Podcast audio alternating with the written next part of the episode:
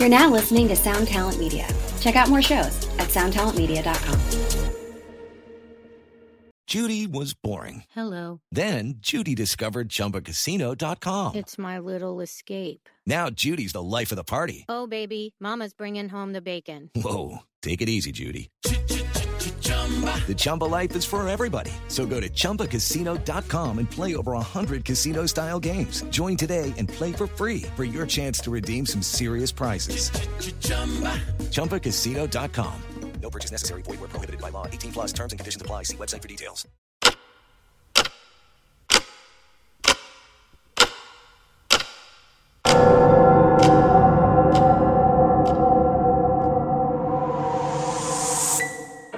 Welcome to 3 a.m., where we discuss and dissect the supernatural. I'm one of your hosts, DJ Pasikala. What's the scariest thing that you've encountered? That's been one of our favorite questions for years. 3 a.m. is a result of asking this question over and over again. Stories we share are typically sourced from those we know, our listeners, or personal experience, the validity of which can be determined by you, the listener. While we might not have all the answers, we find the culture and lore surrounding paranormal events and unnatural occurrences fascinating. We hope you enjoy. This episode gonna be a little wild because it's late and we got caffeine. I'm I'm hyped about this. I'm stoked. I'm stoked for this. yeah, I have some stories I'm happy or I'm like I'm happy with. Got some hitters right now. Uh this is the 3 a.m. podcast. My name is Charlie.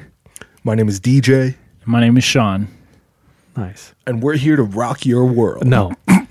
okay, let's try that again. My name is Charlie. My name is DJ. My name is Sean, and we're here to rock your world. Okay. hmm. Uh I have a couple things. Real quick. Updates. Real quick on the last episode, I want to address this right off the top. On the last episode, so how we record is we're really just friends having a conversation. So mm, I'm not gonna lie, I don't think to I'm gonna have to go fact check or like bring you guys facts. You know what I'm saying? So last episode I talked about serial killers and I did it really off the cuff, and so there was a couple things that I got wrong. So I apologize. And I know my sister, who is the most knowledgeable person I know on serial killers, shout out Heather. She's gonna text me, I'm sure, and be like, "You got this, this, this, this, this." You know. But anyway, just a couple things. The Russian dude wasn't his nickname was not the Siberian werewolf, but it was like the butcher of Rostov or the Rostov butcher. And the Albert Fish, he was the werewolf of Wysteria or something like that. That was his nickname. But anyway, that was off the cuff. If I ever do serial killers in the future, I'm going to do way more homework. So I make sure to bring you facts because they're real people. Or whatever. Or I'll make it up. You know? It's scary, so just roll with it. I wanted to get that out of the way. Another thing is, you know how we had that question, how would you kill someone if you had to? So, uh, someone who listened to the podcast reached out to me and we are having this conversation. And he said when he was in middle school, a friend of his did an experiment with Coca Cola. And, it, and it, the whole premise was how long does it take for certain things to dissolve in Coca Cola? So we had like six containers full, and one, two, one of them had red meat, and another one had a human tooth. What? And if you know anything about getting rid of human bodies, not I don't know why you. Well, anyway, you can't burn a human body because teeth don't burn. Right. So you have to like anyway. He said by like I think a week that the teeth was almost completely gone and the the meat, the red meat was like completely dissolved. So if you want to kill someone and you want to get rid of them, you have to buy like 8 liters of Coca-Cola and just put them in a container. What the hell? If you can trust the, uh, uh, high schoolers This is a game changer. science fair. Yeah, so I want to redact my answer and say I would hit up three vending machines. Bro, you go through the store with a bunch of Coke and they're like, what's all the Coke for? yeah, so next time you see someone f- with a cart full of Coke, bro, alert the FBI. Oh, Call the CIA right away. Um, another thing. Do you remember when we had Caroline Patterson on? Yes. My sister, after listening to that episode, went out and she bought sage and Palo Santo. Whoa. She said her husband's going out of town this weekend, and she's like, I sage my entire house like every other day. and she said because he's going out of town, she's going to put a bowl of, of water with salt under her bed, and she's legit doing that. What? okay. so people Okay. people are hearing in their I'm uh, finna try that underneath the mattress pad I'm sleeping on the floor with. It's gonna be uncomfortable at first, but I think I'll get used to it. Who was that? Your sister, uh-huh. Brittany. Brittany. That's dope. So if y'all are trying to test it, run up on Brittany's house this weekend. She's gonna get like turned inside out or something. All that Palo Santo protection, bro. Palo Santo, like no. cool. It is episode 19. 19. Damn. Uh, for those who don't know, there is a podcast curse out there. And the curse or the legend goes that most podcasts or most new podcast fail at the 20th episode. That's or, usually or by the 20th by the episode. 20th episode is when you stop recording. You know, When people give up. getting around that by having our 3 p.m. episodes too. So we already passed that. Oh, that's true. But while we're here on episode 19, we have some good stories for you. Yeah. A. What do you have there? It's a question from the question jar. Oh, damn. And what does it read? What is your dream death? What? Uh, fall asleep at a ripe old age and not wake up. All of my assets in place and ready to be divvied out to the people that I love most. My wife has gone the night before. Ah, nice. Yeah. By your hand. Yep. Oh. Or we go at the same time. This is a murder suicide. It's a dumbass question. Bro, I can, wanna you know- one can you one up me? I get Anybody? crushed to death by the weight of my wealth and power. Scrooge McDuck. yeah. I how I die is I'm I'm in I'm in a sea of white and I see beautiful spirals of mist around me and rays of sun. Stop talking. And I look down and my gauge levels are all nice and I come in the clearing and I see Pearl Harbor. and I crank that bitch straight down. That's some Hawaiians on a boat. I'm there, staring, staring at him. and I bring Anna on my family. That's just me, though. I don't know. I don't know. What about you guys? Just kidding. I doubt that. No, you're not. Bro. You know, I'm probably gonna die fighting like a polar bear in like northern Norway or something. Nice. That's just my guess. What a question. Who's sending these? Yeah, you guys are, s- as You- DJ would say, sick fricks out there. you guys are crazy, Wild, wacky, and zany. crazy taxi. Um, so, my cousin Seth, he's been doing the Lord's work, asking everyone. and one of um, his acquaintances or someone he works with told him this story. Now, this kid, so he told this story of his friend.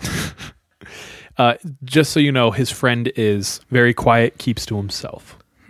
He never wants to like be a burden on anyone.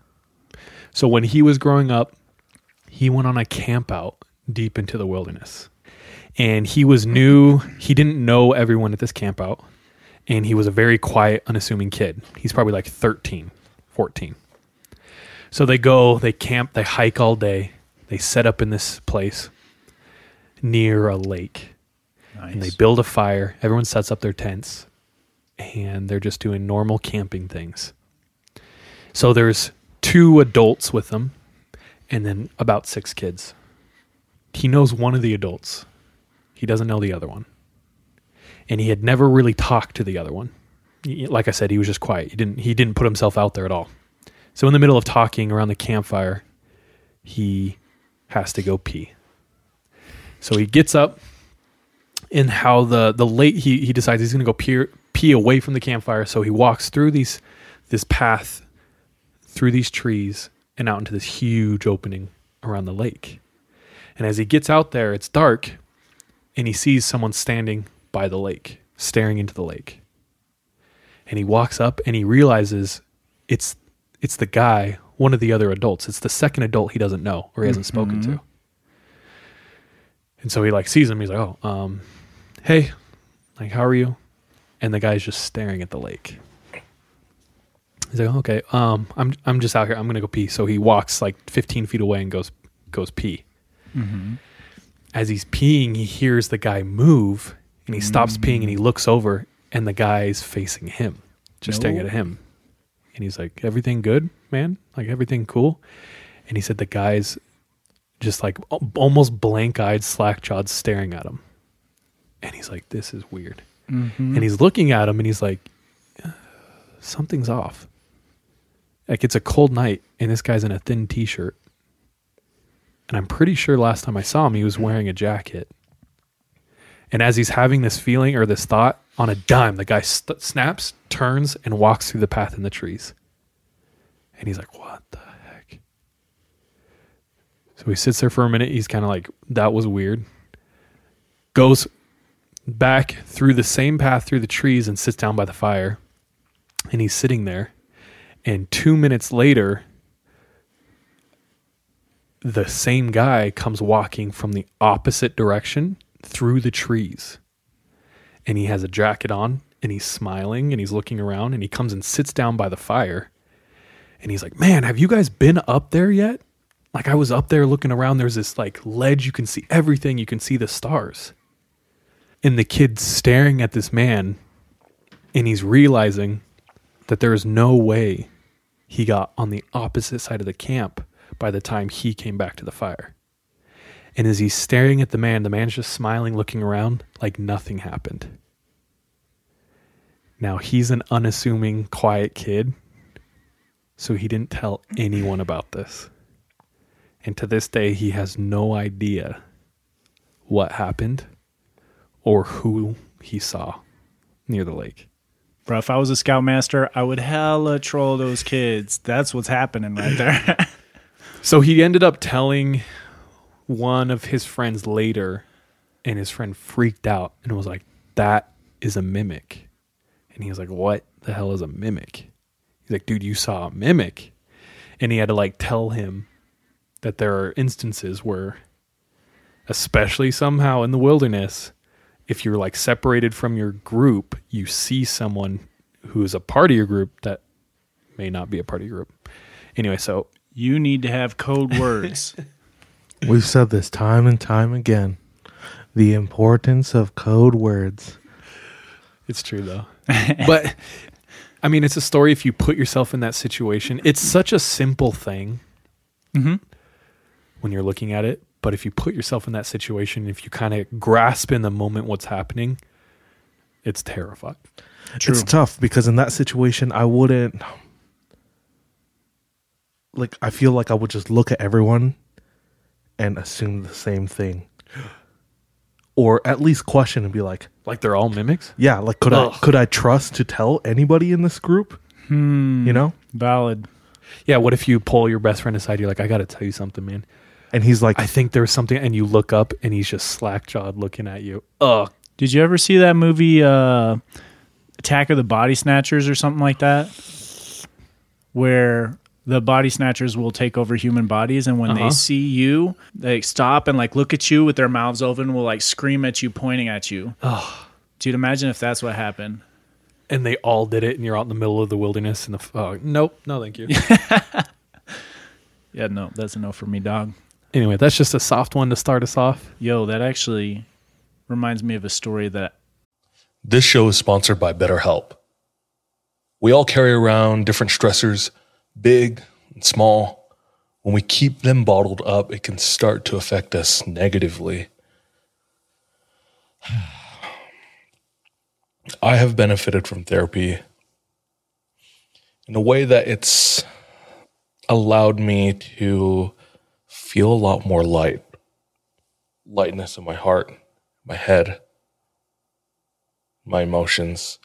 If that's something that you are needing, if that's something that's missing, uh, give therapy a try. Give BetterHelp a try. Uh, we want to hook you up. Um, by getting it off your chest uh, and it be a little lighter on the wallet. Uh, go ahead and visit betterhelp.com slash 3am and you can get 10% off your first month.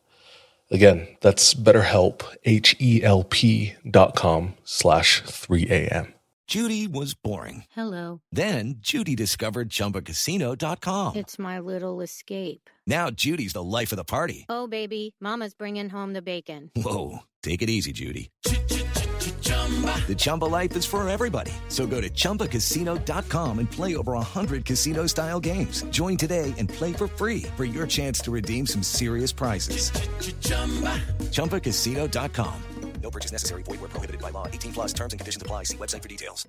I uh, was doing some research on and came across this story whilst researching. so, a couple episodes back, I mentioned that I would be doing crypto or cryptid profiles Cryptid currency. Cryptid, Cryptid currency. cryptozoological. Yes. Cryptozoological. about you know like mythical creatures that may or may not exist. Mm-hmm. So, I was doing some research on one called the Kushtaka. This guy and his two friends decide to go hiking out in the woods up in Alaska. They're pretty familiar with the place because they're all from there. Now, historically, the Kushtaka is from this region, but they don't really think about it. It's not real, right? Mm-hmm. So they go out hiking in these woods, and it's later, like dark, kind of like we would do to go and tell scary stories in the mountains because we're stupid, just like them. They are hiking, they get to this point where they come up over a ridge, but it's like forested ridge, so they're in the trees still. And then the friend in front stops. and they kind of just run into him because it's dark. And he's like, Do you see that? And up ahead, like 50 yards, they see this animal, they think, looking from around a tree. And it's on four legs. And it's white.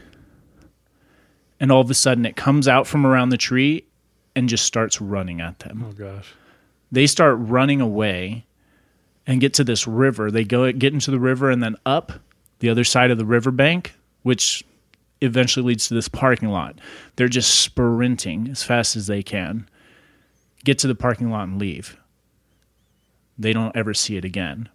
Now, the Kushtaka means the otter man in um Eskimo, I think. I don't know. Just is that a language? I don't know. You say like the natives of Alaska. The natives of Alaska. That's a lame ass animal too. So to that's hybrid what with. that's what I thought. And after doing my research, I actually discovered this is one of the most terrifying cryptids because it has the shape of a man otter, but the ability to transform into anything. According to legend. I'm having the most intense deja vu right now. Whoa, dude. I swear, I almost just asked you, didn't you share this already? Whoa, dude. Like this is the most intense. I swear we've talked about this. Oh, dude, this is the oh first time you're hearing this story from my mouth. I would have remembered an otter man, but I'm having the hardest time visualizing what an otter man is.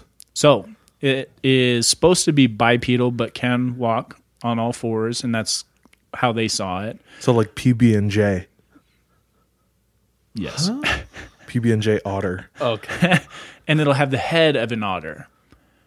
Now, it's by description not very scary until you, I don't know. I'm gonna I'm gonna argue that, but I'll let you finish. until I found out that it can transform into anything by according to legend. And the way that it'll get you is it'll make the sound of a woman or a baby coming from a body of water. You'll go towards the water if you're stupid and trying to help people. hey, there's that guy in the woods. We should go help him. All white people in horror movies.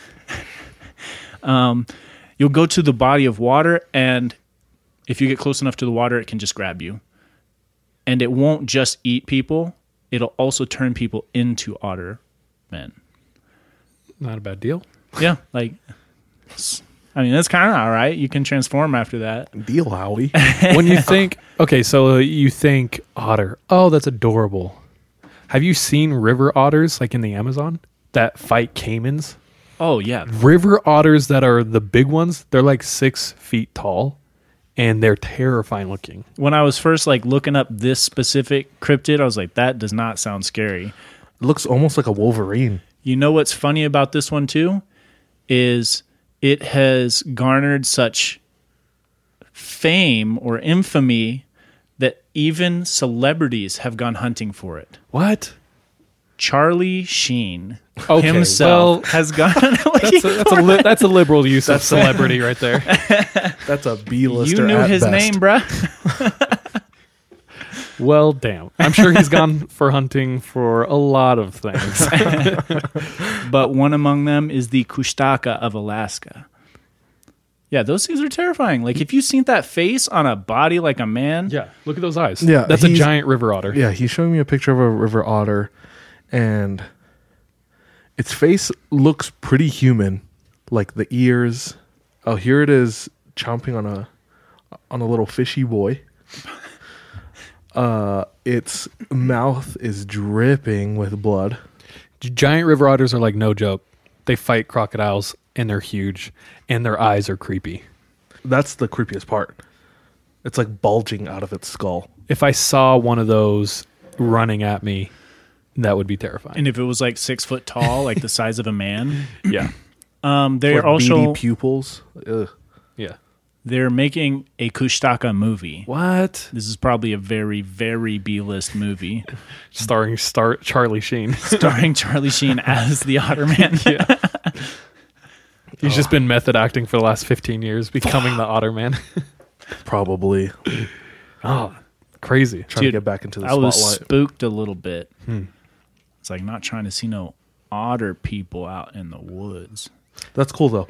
Um, I'd love to hear uh, an Alaskan native Talk about it. talk about it. True.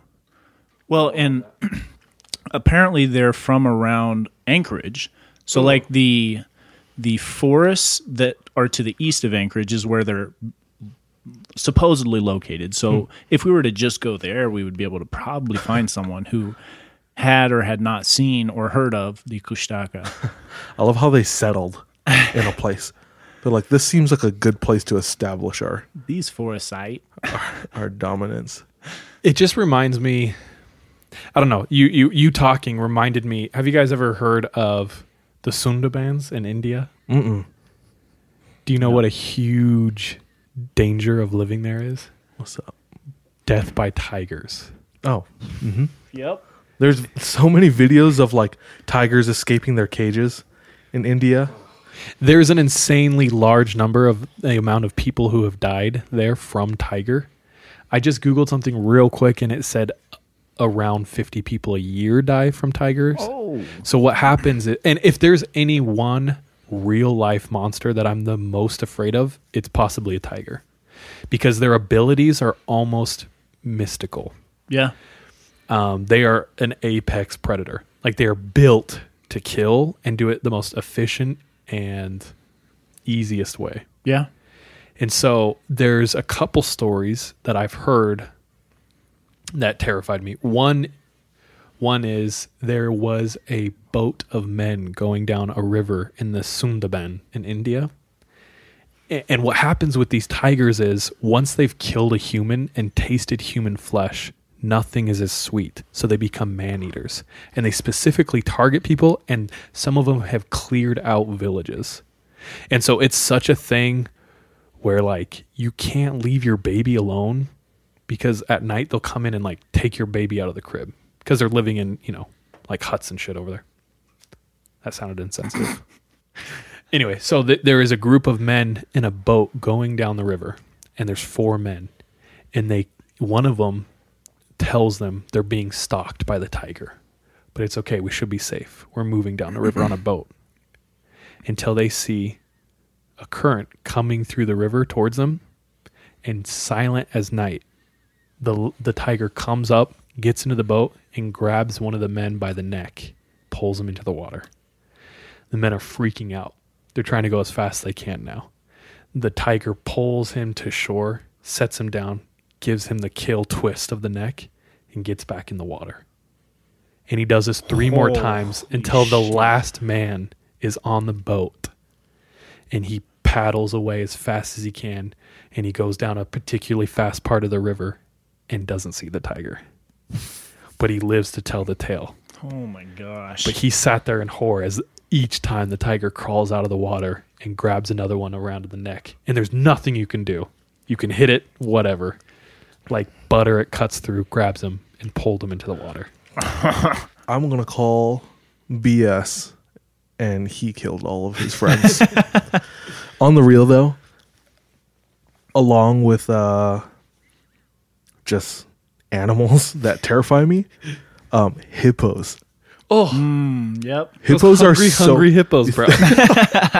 bro. They are scary. With hippos, did you see that video of the hippo charging the boat? Oh yeah, dude, that was terrifying. All you see is a wake coming towards the boat. and an- they like hit it looks the like a submarine. to just get away. It looks like a submarine moving at like 40 miles an hour. And you're like, what the hell is making this wake? And a giant ass hippo dives out of the water and is literally going like 40 miles an hour in the boat. And it's it's like unimaginable. Mm-hmm. But with that one last story on tigers, uh, f- two men were sitting in a hut and they were smoking hookah. And they were passing it back and forth. And uh, one of the men takes a rip, passes it back. He hands it, takes a rip, and passes it back, and it drops to the ground.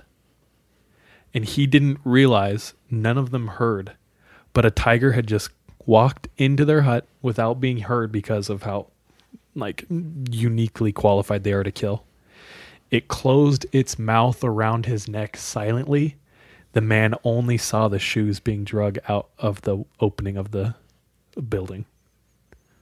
But like, ugh, that's no deal, Howie. Imagine back in the day in primitive times, It's like I got a rock but that's like that creature is a demon. straight up. yeah, saber tooth tigers. It's like a tiger with two swords on its face instead of 18 daggers. Life sucked back then, bro. So glad we we made it where Yeah. we can. Started from the bottom. Yeah, but like besides mystical things, there are just terrifying real things out there too. Back then, that was mystical. It's like, ugh. Um, going along with local lore and legends. Yes. A while ago, back when I was sharing a lot of stories about Hawaii, I shared a little bit about the Hawaiian goddess of fire. Do you remember her name? Pele. Yes, like the soccer player. he was named after her. Um, this next story was told to me by a friend of mine about one of his one of his teachers, and this story happened about a year ago. He recently learned about the god of fire Wait. and this isn't very common knowledge amongst Hawaiians. So there's a goddess of fire. Mm-hmm. And there's a god of fire. Mm-hmm. Damn. It's like hidden knowledge. All Hawaiians know about Pele. Not really anybody knows about the god of fire. And his name is Aila'au. Aila Au. Aila'au. And what happened is Pele became the goddess of fire because she battled him for the rights, you know, to be the deity over fire. Mm-hmm. And she won. So, long story short, that's why she's more well known than Aila'au. Aila'au kind of took the back seat. But he's still around. Hold that thought. A little side fact my great grandmother, who we grew up calling Tutu, Tutu had uh she was one of 13 siblings. So our extended family is massive. Tutu's parents Everybody in the family knows them. In Hawaiian, there is no letter T. Uh, letter K takes place of a lot of letters with, uh, or a lot of words with the letter T. So they were known not as Tutupa and Tutuma, but Kukuma and Kukupa. So I remember growing up, we had a picture of Kukuma and Kukupa in our house. Never met them because they're my great great grandparents. They were long gone before I was born. But everybody in our family knows them. Kukupa was one of the first Paniolo in Hawaii. Paniolo means cowboy, Hey. and they were cattle ranchers on the Big Island of Hawaii. That's where our family comes from, the Big Island, specifically the east and south side, uh, where there's a lot of farmland. It's really green, rains a lot, super beautiful. And part of their cattle ranching job is Kukupa and his father would roam around on horseback. And there's still an if if you don't know there's still an active volcano in Hawaii. Been going on for a long time. And Kukupa and his father would if the volcano would erupt and get really active they would predict the flow of the lava and go warn towns if it was coming their direction so they could evacuate Was there a name for that position, or was that? There might have been, but I, I don't know. I just know that they were Paniolo, cowboy. Nice. Okay. So that's just an interesting family fact. Um, uh, the reason why I share this about Kukupa and him being a Paniolo and predicting the flow of lava, I just grew up being taught about him and about the importance of his job and his responsibilities and how sensitive you know our family was to the land and the stories that come with it. They were the ones who taught me about pele. Hmm. Like i said pele is somebody that all hawaiians know but a year ago the volcanic activity was spiking and this was all over the news Yeah. Is this what was ha- like happening? What we saw on the news? mm-hmm what happened was it was flowing into a couple different towns where my family lives and there were a few places where the town had to be evacuated the lava was just eating up homes neighborhoods Jeez. slowly you know very slow moving.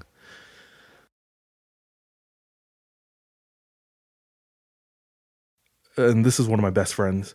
Uh, this is where his his teacher one of his mentors comes into play.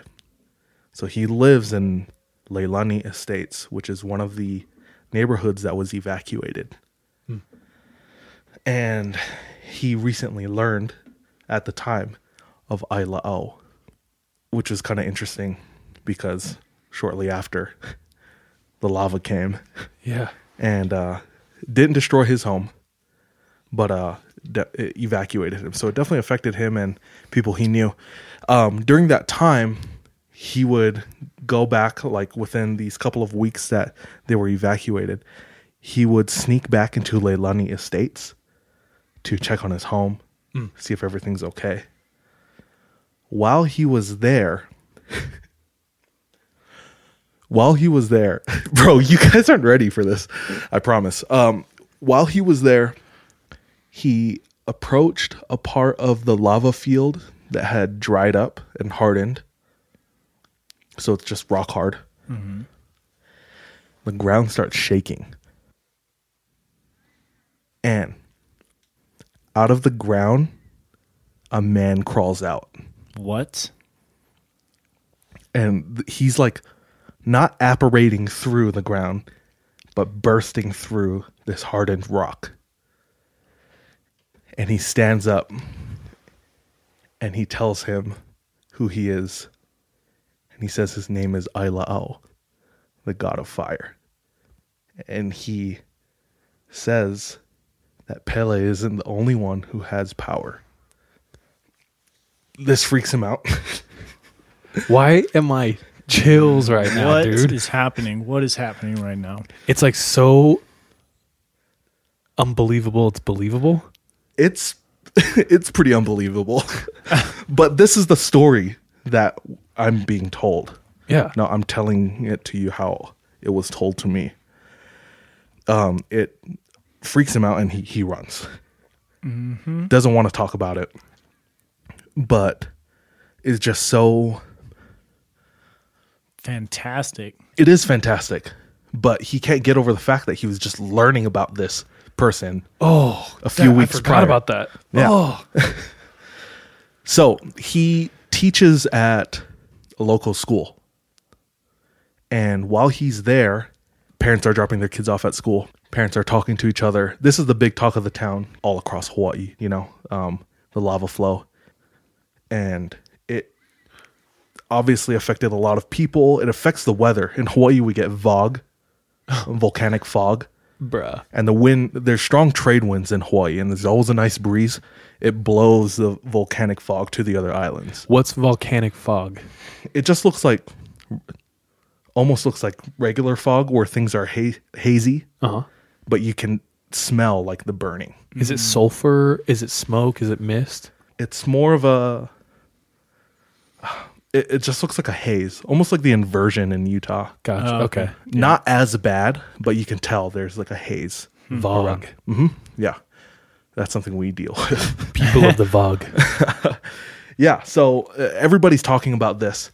He overhears a conversation between two parents that are dropping off their kids. And one of the parents mentions or while telling the uh, her story says her daughter this is like a younger child keeps asking her mother to go see the lava. And at first the mom's like, "Okay, I mean, she probably thinks it's cool." I mean, I thought lava was dope when I was a kid. Definitely. Why, Yeah. why wouldn't you? Yeah, I know. But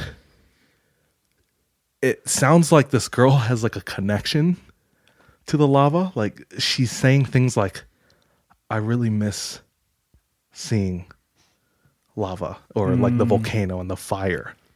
Nope. Mom's like, that's strange. So they go they go and look at it.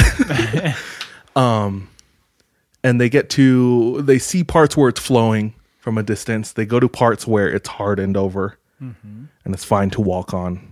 It's not hot anymore. And the daughter lies on the ground and almost like hugs the lava. What the and she starts mumbling and the only word she catches from the daughter mumbling is the word Aila'au. What the hell? The teacher interjects when he hears Aila'au because this isn't common knowledge to a lot of Hawaiians, Uh huh. let alone a little girl. And he's talking to them and he shares his experience about meeting Aila'au after he bursts through the ground and introduces himself as such. So this gets stranger to him because, and, and kind of validating because somebody else has an experience with it. Right. Gosh. So he's in this whole situation, still evacuated from Leilani Estates. Right. Doesn't really know what to do, you know, Uh huh. in this situation. Not too long after this conversation with one of the, the parents, he is, st- I, I assume he's staying with some family. He's driving home at night. And while he's driving, he sees somebody standing in the middle of the road. And he's driving, I don't know, maybe 50 miles an hour. Mm-hmm. And this person appears suddenly in the road. So he he swerves, doesn't want to hit them. Mm-hmm. And he passes where they were standing. He keeps driving. He's kind of shaken up. But as he continues, he looks in his rearview mirror and sitting in the back of his What? seat ah! is a man. He slams on his brakes. As he does that, The man sitting in the back, almost from the force of the car braking, his body flies forward, apparates through the front seat, and is now sitting in Oh the my passenger seat next to him. He looks at him in terror and realizes it's. Ayla Al opens his mouth wide and shrieks. He unlocks his door, runs out. Aila'au gets outside of the car, still shrieking, mouth wide open. While his mouth is open, he stops. His mouth is open, and he starts seeing this glow from his mouth. And lava starts spewing out of Aila'au's mouth What? into the street. At this point, the teacher gets back into the truck, speeds off, and doesn't look back again. Um. Does he have any proof of this? This is wild. Bro, I told you you were not ready for this. Like I wasn't burnt either. seats or like I don't know something. Was it wait? Was it a truck or a car? This was a a truck, I think. That extended cab. Sounds like it. What did, did he ex- describe? What he looked like? I heard this story from one of my best friends, and this was one of his teachers and mentors growing up that told him this story within the past year. Is that is that it? Is there any more? That's all I have from this man. Gosh. But just the fact that there were three different incidents that happened close together with multiple people involving Aila'au and an, uh, somebody who's not very well known in Hawaiian culture and lore. Uh, In fact, I was uh, dropping my cousin off at the airport just three days ago, and she lives on the Big Island. She's my age. She has two kids. She's married and I forgot the name. My my buddy told me the story about a week ago. Dropped my cousin off at the airport. I forgot the name, and I turned to her. I was like, "Hey, do you know anything about like the Hawaiian god of fire? Not Pele, not the goddess, but the Hawaiian god of fire." And she was like, "Actually, I just learned about this recently. Ew. Never heard about him until I don't know." He's a god of coincidence, or yeah. and I, I can't remember his name, and we were going back and forth, and we both said at the same time, we're like, Aila'au, that's his name. So why is everyone just now learning about him? I don't know. I don't That's know. That's trippy. I, I need to look more into this. Um, we say that a lot. is it like somebody trying to spread this Aila'au like mythology now? Dude, I don't know. That, that's why I, I said I, I I need to look more into this. And I know we say this about a lot of different stories. Like we need to go back and fact check, but uh, I know there are more stories to this. Uh, that's why I, I would have to to look into it more. But Because legitimately that means there's a god of fire running around Hawaii right now. like a real ass dude. yeah. Oof, bro. You said you and your your your cousin said the name at the same time, like it just came to you. Did you see the name in your head or something? Um. Well, if I'm going to be straight, she she said I something, and then I looked at her, and we both were like Aila'au. Uh, okay. Yeah. Real quick, I had an experience once. I was in Australia. I was hanging out with this Tongan dude straight from Tonga. Mm-hmm. And I'm walking in, and I've never had this happen to me. We're walking into like a store, like a Woolies or something in Australia. And I, I'm a very visual person, and I see a word in my head. And I don't speak Tongan. He taught me probably like 15 words. All the swear words. Well, n- no, like all cordial stuff, like thank you, whatever, what- blah blah blah. so I didn't know really bad words. I knew like one bad word. But I'm walking in, and as I'm walking in, a word flashes in my mind, and it's laho. And I look at him, and I just go laho, and he like his eyes get all big, and he looks at me. He's like, "What the hell?" And I was like, that means dick, doesn't it?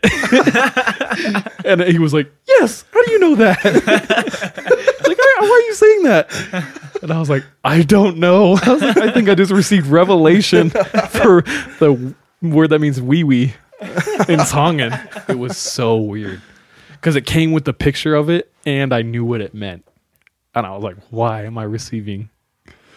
Bro, those are the kind of like revelations you need to be having. I guess. The world would be a better place.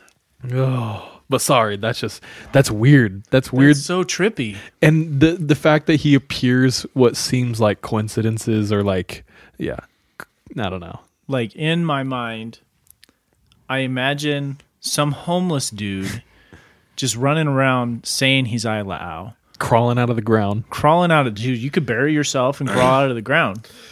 That's. I mean, I don't know how he did the lava trick. Like, This is like I don't hardened know, lava dude. that he bursted through the ground, I don't know, dude. like Diglett. How many weeds were involved in the making of this story, What about the girl though? bro? She's What about high the as little fuck. girl? that creeps me out too, saying like I I need to see. She was Aila'au. hugging the ground. Mm-hmm. She's a pyro, dude. I need to see fire. And one day the Fire Nation attacked. She's like the the opposite of Moana. She's Te Fiti. Oh, Pele is Te Fiti. Man, that's wild, bro. yeah. I don't even know what to think right now. This I didn't know what to say either. We say it all the time. And we probably need to start sticking to our word a bit better. But could you imagine going to the big island and like seeking out Aila'au?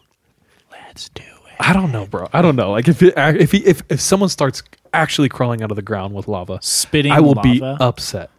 I will be very upset with myself that I allowed myself to get to this point where I have to outrun you two Record scratch. That won't be very hard. because Aila'au is scratching at us. um, Going to the lava though, it's actually really beautiful. That would be dope. When I, I- would like to see that. When I was in scouts when I was a kid, one of our big like first hiking trips, we call them high adventures because it was like a week long, super hard hikes, bonding with all the boys. Super dope. Um, we went to the Big Island. We flew to the Big Island. Dang. Yeah, and there were maybe Nice. like twenty of us, including like the leaders. Um, all of them were our, like our dads, and it was just like cool bonding time. But uh, one of the hikes we did was to the lava flow, and we hiked through most of the afternoon and got there towards the evening. So the lava was just glowing, lighting up the night sky That's dope. awesome sight to see. There was one part where there's like a crack in the ground and you could see the lava flowing underneath. Whoa. I didn't see it because I was too scared to go close. I was 12 years old when we went on this trip. But I remember my dad my dad loves these kind of things, but he was just like jumping back and forth. Oh, my oh, yeah. It's a tiny like two, three inch crack. Can't fall in. Yeah, you can't fall in. Okay. Unless like the ground breaks, which when And I'm Aila'au 12, grabs you. yeah. when I'm 12, I think it's gonna break and my dad's gonna fall in the lava. So you're But- just hella stressed over there. yeah, yeah. Oh, But he was probably there too. damn, bro. We just didn't see him. He saw He us. didn't know his name. You've heard it here f- first, folks. Hidden Hawaiian knowledge for you freaking haole out there. It's fun though. Jeez, Until you know it's not not fun. fun. I know the story of Aila'au seems just out of this world, pretty unbelievable. I don't know if it's just me, but there's something in me that just believes it though. It's the Fox Mulder in me, or something. I'm the. Dana Scully in me. I need that proof. you are that redhead. No, I'm just kidding. That ginger. But these are like, it's like tall tales, Yeah. but modern day. Hmm. Right. This happened a year ago. If it did, you know, Dude, that's Yikes. wild. Yeah, the magic's still out there. and like, if it's not real, at the very least, it's a fun story to tell. Hell yeah. Yeah. You know? yep. I had fun. All right. I have one last one for me tonight. So this happened to a good friend of a family member of mine. and him and two of their buddies decided they wanted to go backpacking out in the Uintas. And each of them were really comfortable outside. They have grown up camping, they've grown up going outside. So they thought nothing of it. And they wanted to go somewhere particularly remote. So they drove out to a really far trailhead in the Uintas. And the Uintas are in uh, northern Utah, almost cl- uh, bordering Idaho and Wyoming. Yeah. And the this forest is real forest. It's real Rocky Mountain terrain. Um, there is very little out there. It's very remote. Trees, animals, everything. Like you, you, you don't casually go out there. So they drive to this trailhead that's way out there, and they hike about a half of the mile, a half a mile up the trail, and they turn to the right, and they just start walking off trail. They want to go somewhere remote. Right. They got a compass? No, they what they do is well, I'm sure they have Garmin? No, what they do is they set trail markers every so often on trees. Ah. So uh, an individual identifiers they'll be able to find their way back. But they they hike for about 4 miles off trail. And they come to a spot that they really like and it's near a little babbling brook. Now they only brought hammocks to camp in. So each of them get out their hammock, they find their perfect tree, and they set up their hammocks. Probably gets cold. I think it was closer to summer, so they're not too worried. But yes, it gets very cold um, backpacking in hammocks, as I found out and almost died once on uh, another story. So they set up their hammocks. They do normal stuff. They um, go down to the brook. I think one of them had brought a fishing pole, so they fish for a while. Um, it gets a little darker. They make a fire and they have tinfoil dinners that they've pre-packed in. So they all get in their hammocks and they're chatting, and you know the stars start coming out. The chat st- chatter starts to get f- more more and more sparse until it's quiet and they're falling asleep. And the worst thing in the world happens to my family member's friend. As he's laying in his hammock, he has to pee oh my gosh. super bad. And he's comfortable. so he, I don't know how, but he musters up the courage, grabs his headlamp, and he hops out of his hammock. And he flicks his headlamp on, and everything's good.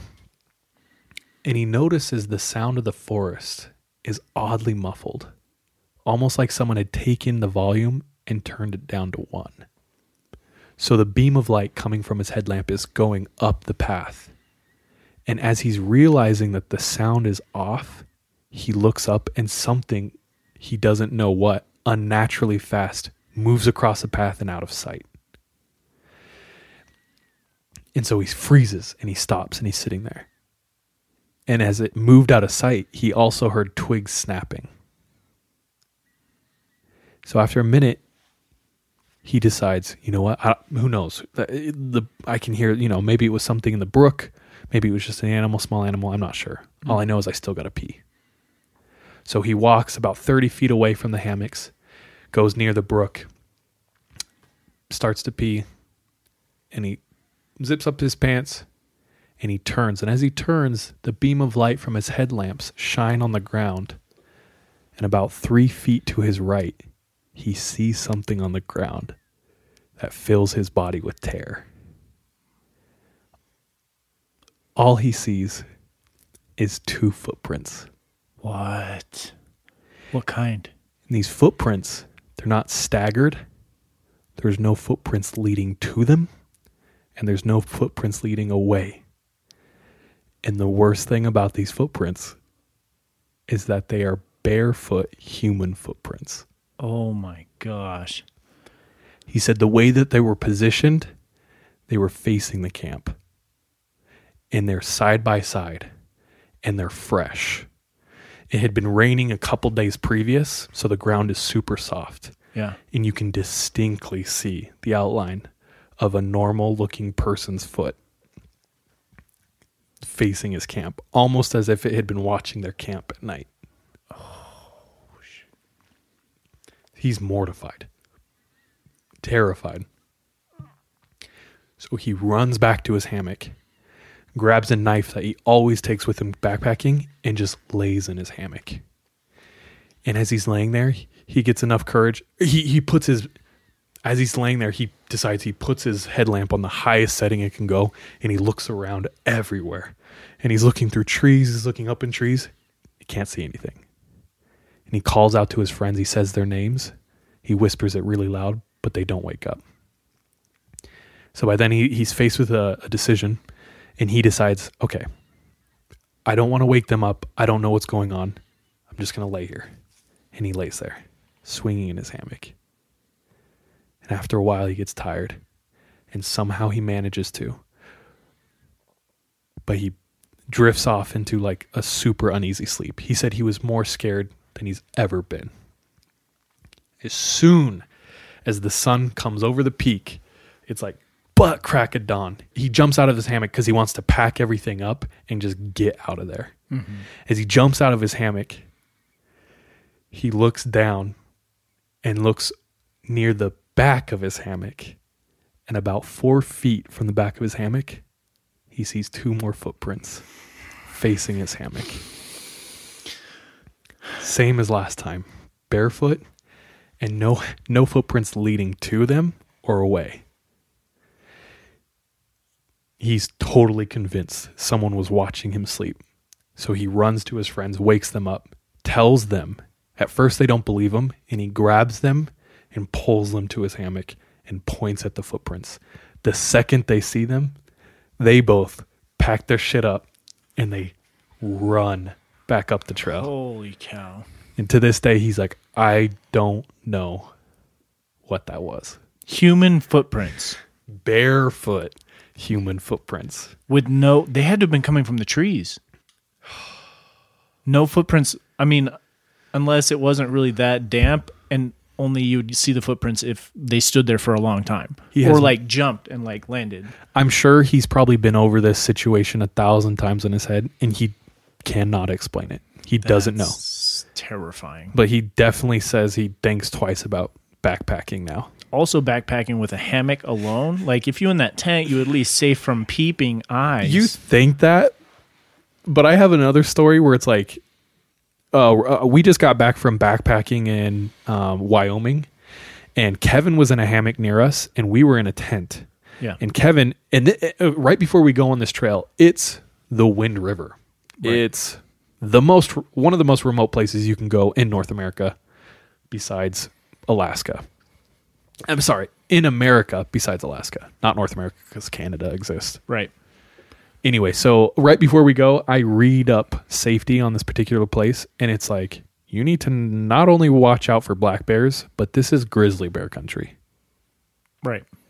Anyway, Kevin's sleeping in a hammock. Mm-hmm. In the middle of the night, he's woken up by someone walking near his hammock, and he goes, "Charlie," because he thought it was me coming out of my tent. Mm-hmm. Charlie, no answer. And then he hears it breathing, and he said, I knew it was a bear. And he said, I was literally shaking in my hammock, and he heard it walk right by his hammock, almost under it, but around the tree that the end of his hammock is hooked on. And he said, for about 30 minutes, it was moving around the camp until it one time tripped and went, "Roar," and like growled as it tripped. And he said, by the growl, he could tell it was huge. And he thinks for sure it was a grizzly. My gosh. So early in the night, uh, we had hung our all of our food up in a bag, up in a tree. We weren't going to because we didn't bring rope. Oh my. Gosh. And right before I spent like two hours trying to figure out how I could put all of our food up in a tree without rope. And as I was about to give up, I looked down and I kid you effing not, there was a spool of paracord. Holy cow, dude. And I was like, oh, damn. I was like, I found it in the brush. And I was like, this is dope. And I hung it up. Well, we all had gone to bed, and Kevin noticed that I had left a baggie of cookies out.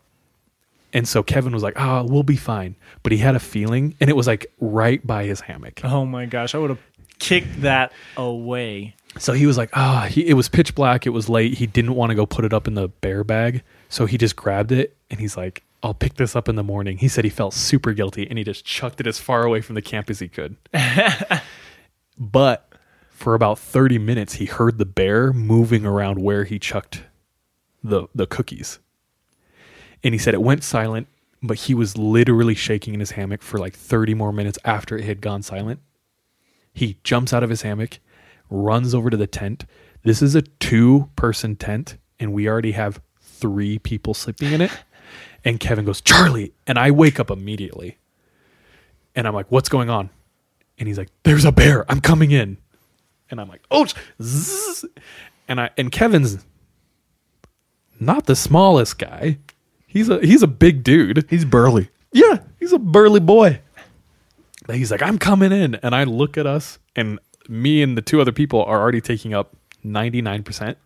Somehow we made it work. We all slept sideways in the tent with like our legs scrunched up into us. Spooning. Bro, yeah. And, and and and for and then I was laying there and I was like, there's a bear outside and we're all in a tent. We're not safe. you can see through the tent material. I was like, and so like it's funny that you brought it up. It's like, bring it, don't bring a hammock, bring a tent. But it's like, you're not safe in a tent. it's like I don't know. it's like tissue paper on Bring sticks. a blanket. Hide yourself under the blanket. You know you're safe. I guess. Anyway. Dude, that's that's pretty like terrifying too. if it was really a grizzly bear, bro, Man, y'all it- didn't probably have bear spray either, did you? actually I did. I brought bear spray. Oh, okay, that's smart. The reason Kevin's convinced it was a, a, a grizzly bear is one, he said it sounded very large, like way larger than a black bear. Hmm. And two, black bears are pretty skittish. You can Right. scare them off pretty easy. And so he yelled at it and tried to make it go away. Didn't give a shit, boy. It just kept walking. And he was like, Why didn't the grizzly do anything? I was looking for them cookies, bro. Why didn't he shine the light at it? He was he said he was petrified. And Kevin, I've never seen him scared. Kevin doesn't scare. This is the same Kevin from episode 5 Texas who's been dragged out of his bed and has seen Satan speaking to him. So I don't I've never seen him scared. When he got to the tent, he was like shh, shh, shaking. He's like "Th- th- there's a bear. I'm coming in. Like he was terrified. That's crazy. Yeah. And the situation of uh your your your family friend Yeah. hiking in the Uintas, what would you do? Us three of us are camping. You go and take a piss in the middle of the night. You see those footprints.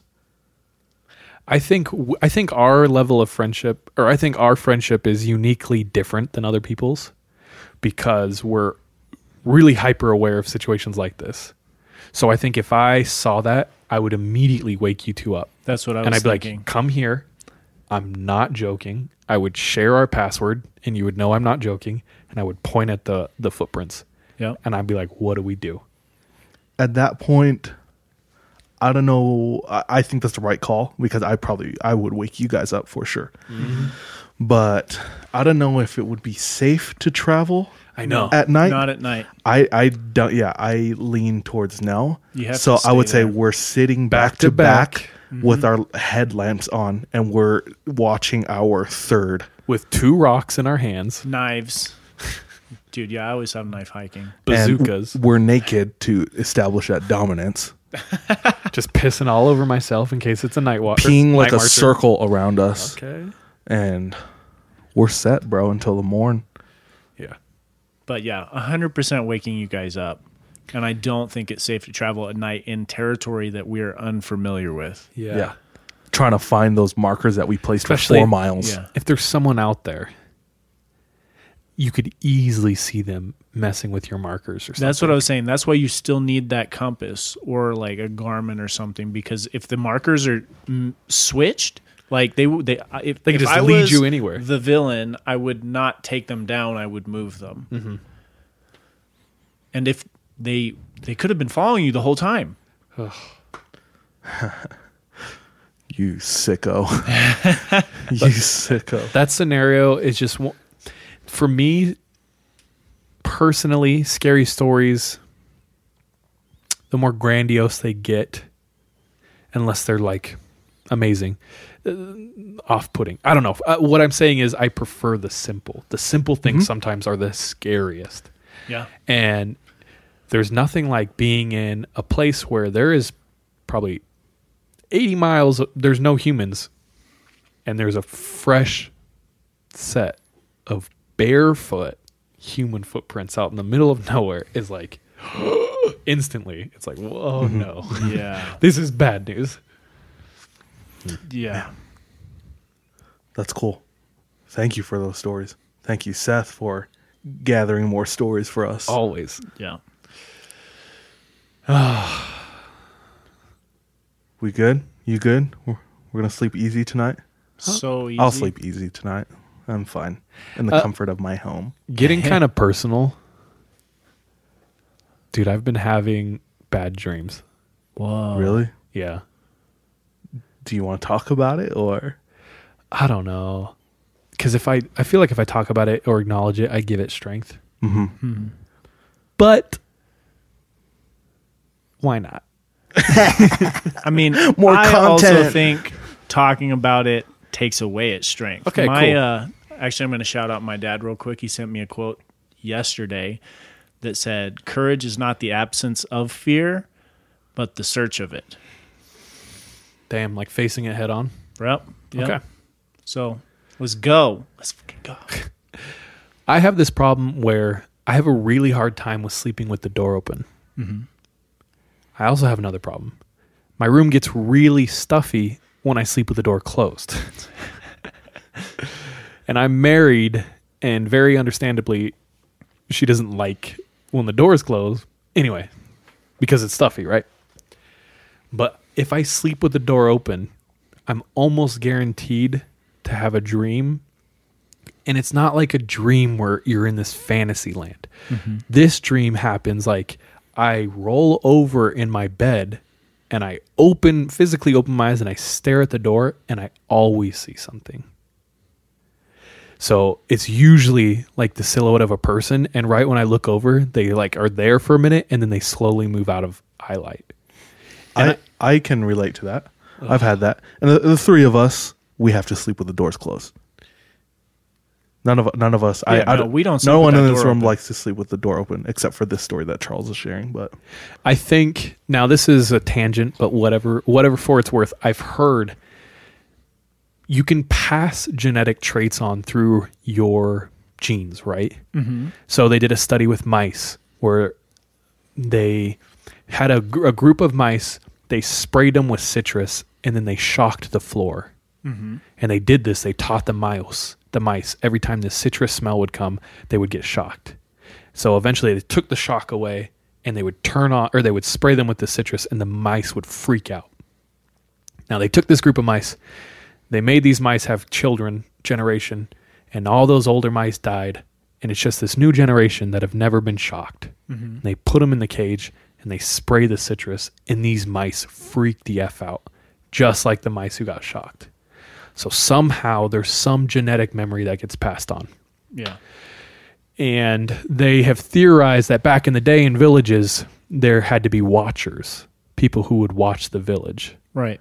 and so if you're a night owl or like someone who's just like awake at night you could have potentially come from a line of like night watchers or people who watch the village things like that there's just theories like that Somewhere down the line. and, the, and and I have this thing with sleep where I am such a light sleeper, and I'm almost conscious when I'm sleeping sometimes that I feel like I had to have like there's a reason to the point where like I'm sleeping, but I know that the door is open even in my sleep. It's it's weird to explain.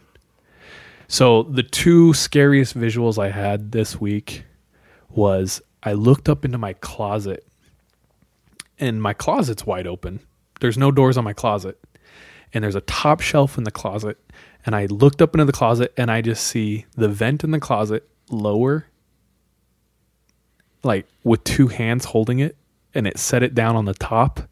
And I just see a face come down and it's staring at me. I was terrified.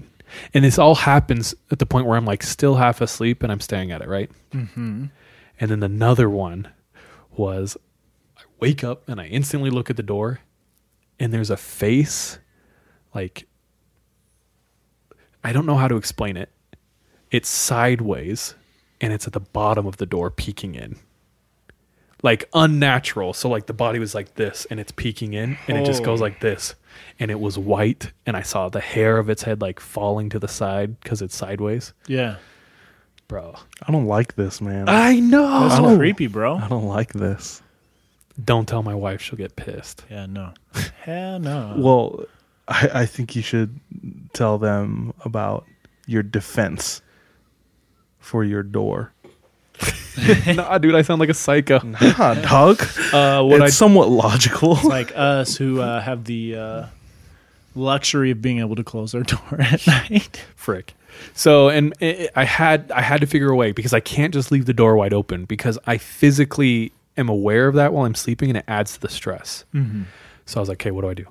So I got a mug, and it's full of coins, and I close my door just enough so where like a human body can't get in, and then I set the mug near the door. And so if someone's going to get in, they're going to have to open the door a bit and it's going to hit this mug and the mug will fall over, spilling coins everywhere. Yeah, And since I've been doing that, I'm like, good. that's good. Yeah. cool. But I'd throw some wind chimes up like on the ceiling and then just hang them every night before you go to bed. Fishing line with cans attached. Yeah, yeah. No, well, I mean, I feel like that's justifiable because uh, if you didn't do that, you're almost losing sleep just with how 100% I am. y- you are wired, you know? So, for the sake of, at the, you know, at the very least, for the sake of having a good night's rest, throw that mug there, dude. Yeah. I think I just realized what I'm going to do to protect myself more. Go. No, it's just I'm going to cut a piece of wood perfectly um, at the perfect length.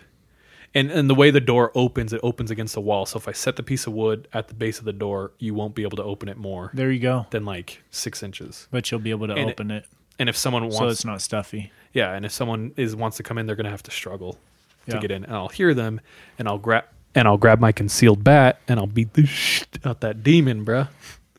But anyway, Yeah.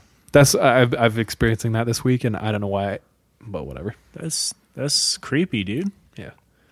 And now I have to drive 30 minutes to my home. It's like near 12 a.m. And the scariest thing in the world to me is looking in my rearview mirror at night. And if I effing see Aila, Isla Ow, I'm just going to drive to a wall. Don't pump your brakes so he apparates through the front seat. Speed up so he pumps through, apparates through the back seat. Throw the Prius into power mode, dog. Hey,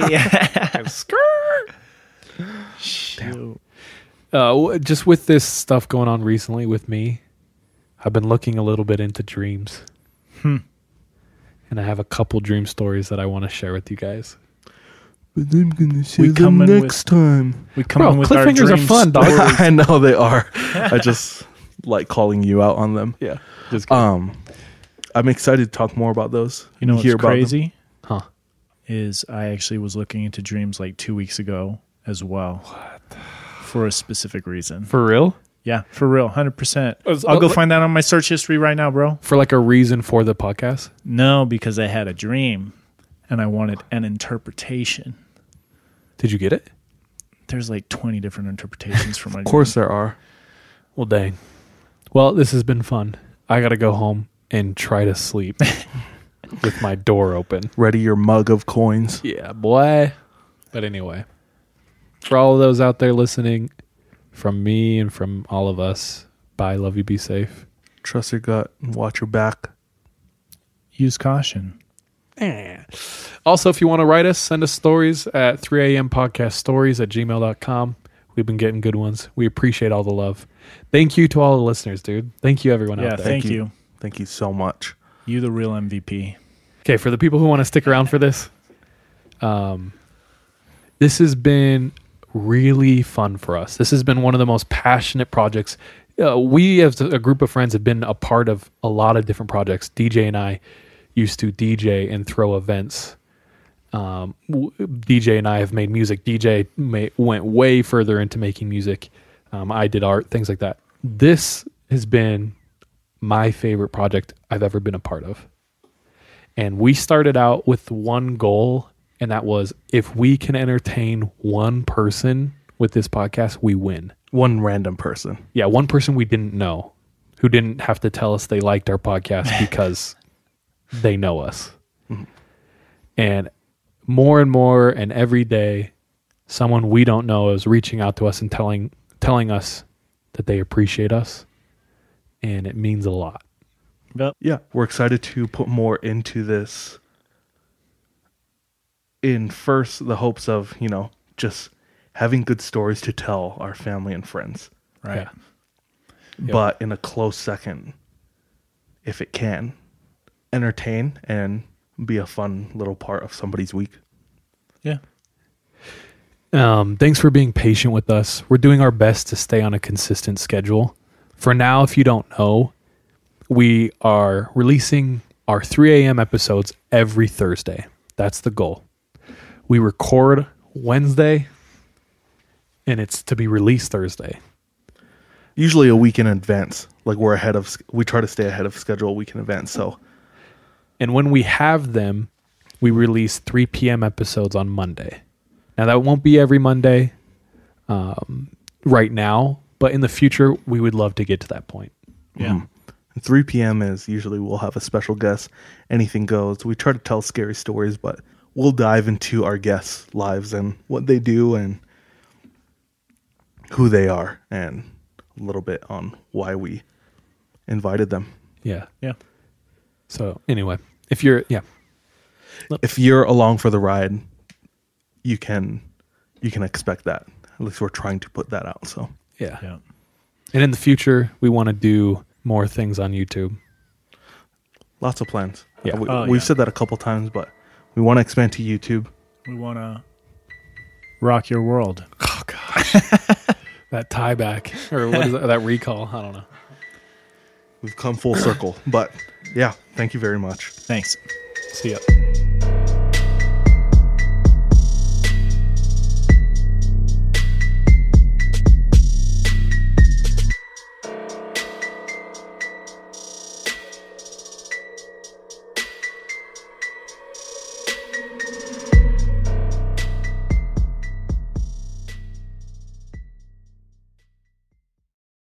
Ryan here, and I have a question for you. What do you do when you win? Like, are you a fist pumper? A woohooer, a hand clapper, a high fiver. I kind of like the high five, but if you want to hone in on those winning moves, check out Chumba Casino. At chumbacasino.com, choose from hundreds of social casino style games for your chance to redeem serious cash prizes. There are new game releases weekly, plus free daily bonuses. So don't wait. Start having the most fun ever at chumbacasino.com. No purchase necessary. Group. Void were prohibited by law. See terms and conditions. 18 plus. Hi, this is Amy and Vanessa from She Goes by Jane, where we shine light on the stories of missing and unidentified women. On November 7th, we're sharing Nahida's story for the first time in a podcast. And this is a story that I thought I knew, but after reading police reports, became more complicated than I thought. When investigators are called to Nahida Khatib's house, everything looks fine. Her purse is on the kitchen table, her cup of coffee is on the counter, and her two year old niece is in her playpen. The only thing amiss? Nahida is missing. Every week, we feature a poem written in honor of the person we're talking about. This week, we're joined by one of our favorite actresses. You might know her from Sister Act or King of the Hill or The Descendants. But if you're like us, you'll know her from Hocus Pocus. She's the much beloved Kathy Najimy. Join us November 7th to hear Nahida's story.